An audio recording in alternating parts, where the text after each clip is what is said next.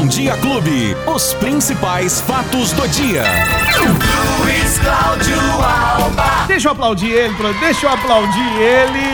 que ele hoje chegou aqui. É um orgulho pra gente, né? É um orgulho porque há 1 ano e meio atrás, quando surgiu toda essa pandemia, nós falávamos assim, aqui no programa: nossa, quando é que teremos uma vacina? E os cientistas correndo daqui, dali, e a gente ficava: quando é que vai ter a solução para esse problema? E aí, Luizinho, tô aplaudindo ele porque ele tomou ontem a primeira dose da vacina. Luizinho, bom dia! Bom dia, Beto, bom dia para você, bom dia para todo mundo que tá curtindo a Clube nesta quinta-feira.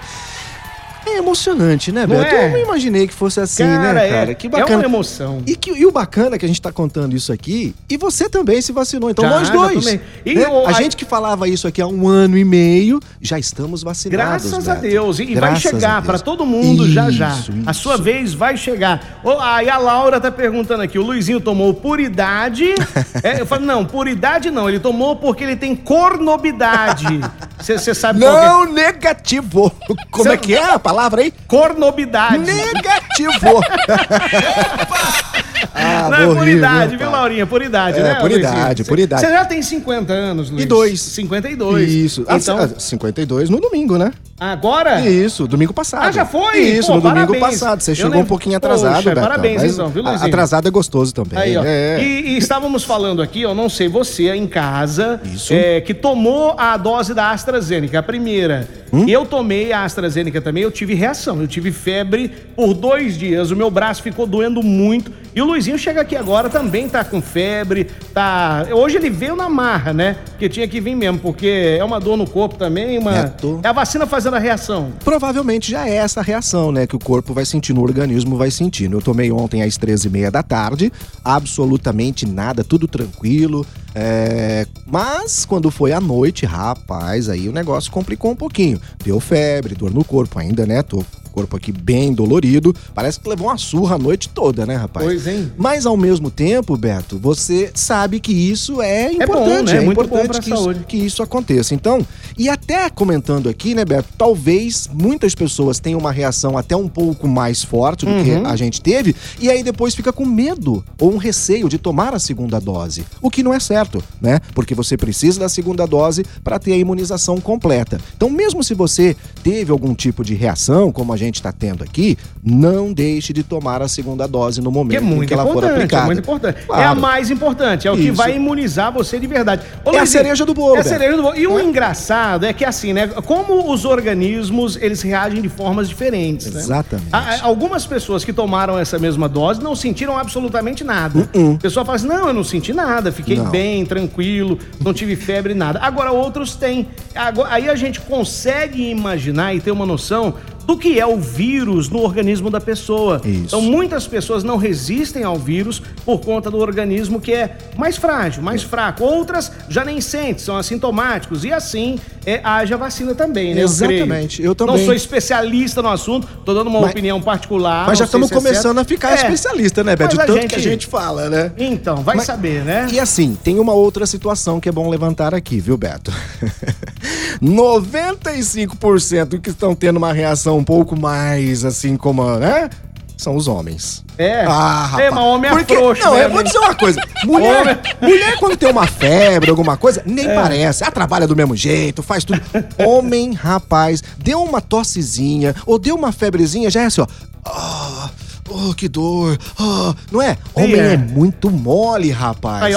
E eu me enquadro nessa. Eu também. A Miriam Viana falou assim: ô, Beto, eu também tive febre. Aconteceu o mesmo comigo. Aí, tá vendo? Aí a nossa amiga, a Ilmaci, falou assim: Beto, eu tomo hoje a primeira dose. Meu marido já tomou ontem.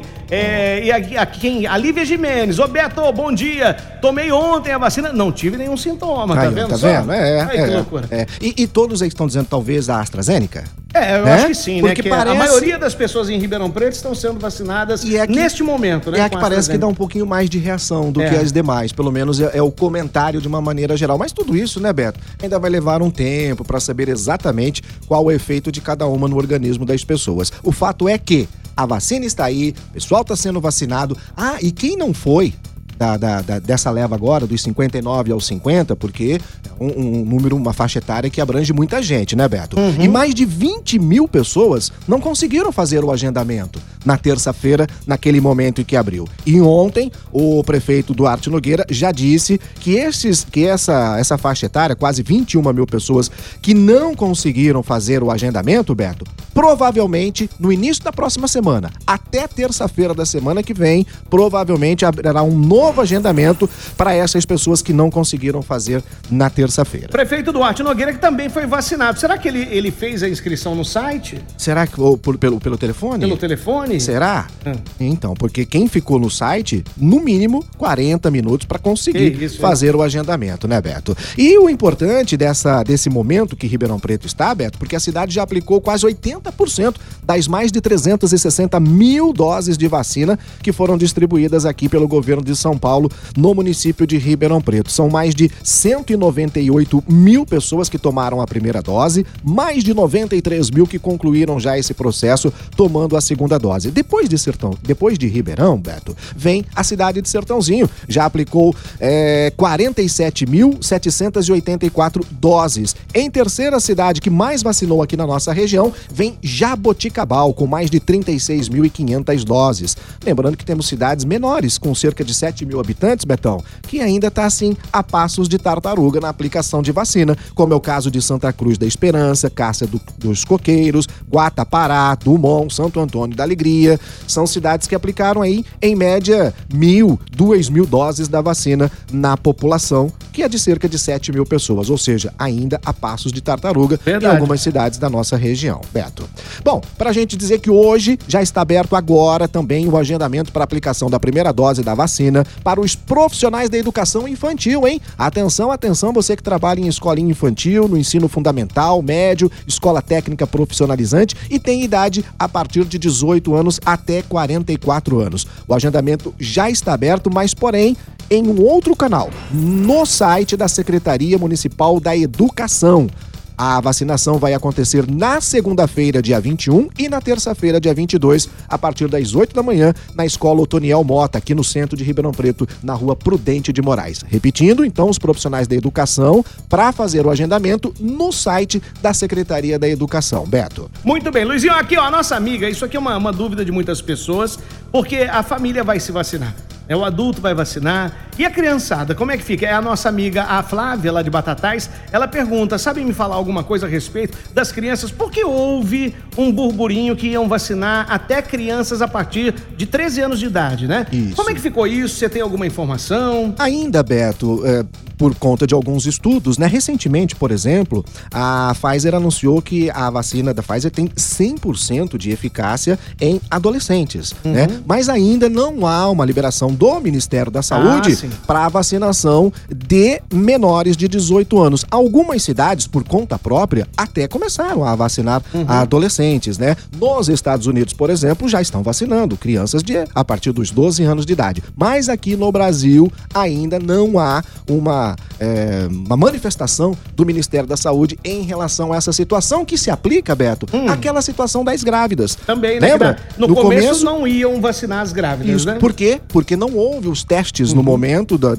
dos testes com a vacina, não foram feitos testes com as grávidas, aquela oportunidade. E também não com crianças. Porém, a partir da vacina ser liberada e tudo mais, começaram os testes com as crianças também. Então, provavelmente, acho que agora numa segunda etapa, até porque haverá um calendário novo aí para a educação, já a partir do segundo semestre, com a volta presencial. Então, provavelmente, também, em breve, teremos essa vacinação das crianças, Beto. Boa. Que precisam ser protegidas também, é óbvio, né? Porque elas podem transmitir a doença para os adultos. Claro, claro que sim. O Ivair Silva fala assim, ó. Oi, Ivair. Ô, Beto e Luizinho, depois da vacina, nós podemos tomar o suco da confusão? Correndo, na mesma hora. Não sim. Pode. Pode, ó, não pode. Vamos lá agora aqui. É uma polêmica aqui. Isso aí. Exatamente. Porque uns falam assim, ó, não, 12 horas, outros falam 3 dias. 15 dias eu ouvi ontem o cara na fila, falou assim, gente, mas vou tomar a vacina hoje, faz 15 dias que eu não bebo, vou ficar mais 15 sem beber. Aí todo mundo começou a rir. E aí? Ô, Beto, eu vou trazer amanhã a informação de forma oficial